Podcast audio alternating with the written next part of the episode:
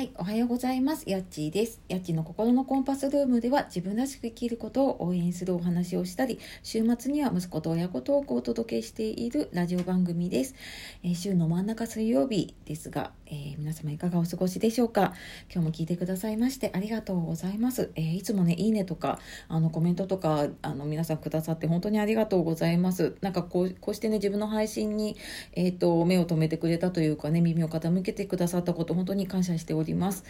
で、今日はですね、えっと、ピンチをあ、ピンチを チャンスに、ごめんなさい。ピンチをチャンスに変えたい時にはこれを使おうという話をしていきたいと思います。そして取り直さないというね。はい、すみません。あの、このままいきます。で、えっ、ー、と、例えばなんかいつも同じことで悩んじゃったりとか、うん、なんかいいつもこうぐるぐるぐるぐると同じことを考えちゃうっていうことってありませんか？ね、なんかそんな時ってこう物の見方とかを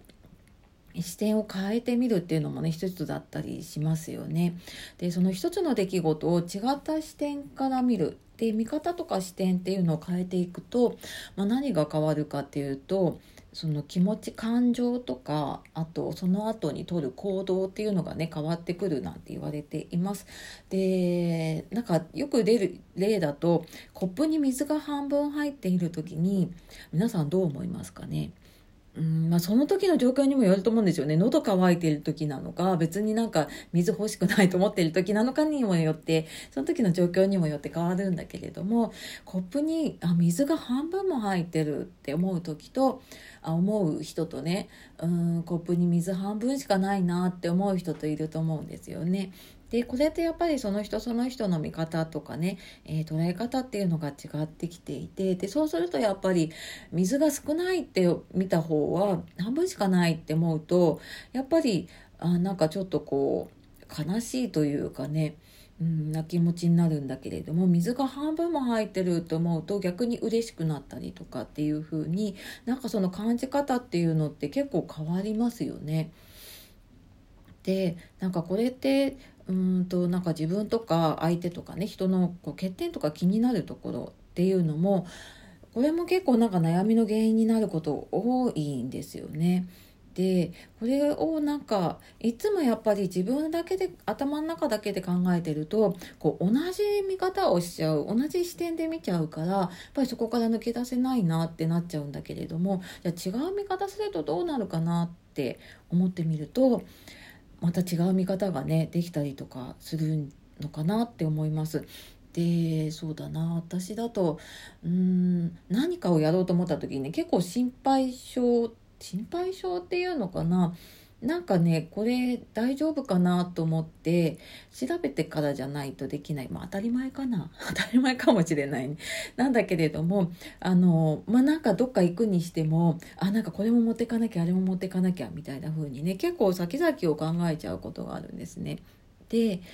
あのこれをじゃあいい状況にしようかなと思った時に自分でなかなか考えられなかったりとかする時に私はあのこれを使おうっていうのでアプリを使ってるんですね。これちょっと心理学の先生に教えてもらったやつであのネガポ辞典っていうアプリが私 iPhone なんですけれども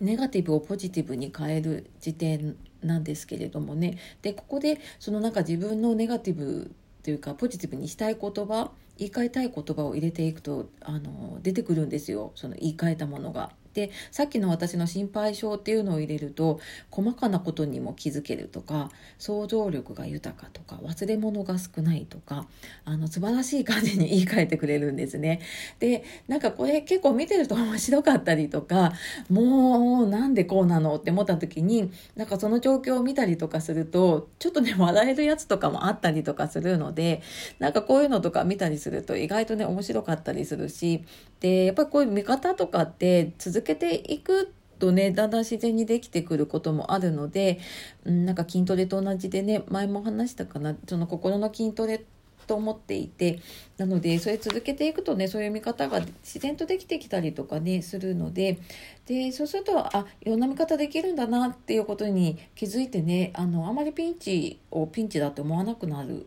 ようになるんじゃないかなと思うので是非ねなんかあのピンチをチャンスに変えていけるようにしていきましょう。はい、えー、私も頑張っていきます。というわけで、えー、今日も最後まで聞いてくださいましてありがとうございました。えー、いつもね、皆さん、あの、えっ、と、いいね、たくさんありがとうございます。聞いたようないいねとか、えコメントレターもとても嬉しいです。えー、では今日も素敵な一日をお過ごしください。また次の配信でお会いしましょう。あと私ツイッターとかも、えーと、やっていたり、あとブログとかね書いてたりするので、そちらの方もね、あの、ご興味あれば見ていただけると嬉しいです。はい。ではまた、えー、お会いしましょう。さようなら。またね